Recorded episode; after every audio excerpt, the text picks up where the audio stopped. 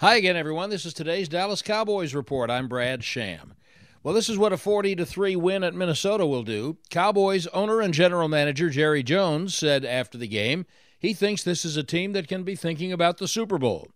Head coach Mike McCarthy has to deal with all of that. You know, speaking with you know general manager Jerry uh, today, he's, he's he's focused on the Giants but obviously the owner is, you know, he's always looking at the big picture, and you know, we we addressed those questions at the beginning of the year back in training camp, so we, you know, we understand what our, you know, our goal is for the year. That hasn't changed, but uh, you know, our focus as a team is if we're talking about anything other than the Giants, we're wasting our time. Walkthrough practice for the Cowboys yesterday, and a flu bug is running through the team. They will have their most complete practice for Thanksgiving today. That's today's Cowboys Report. I'm Brad Sham.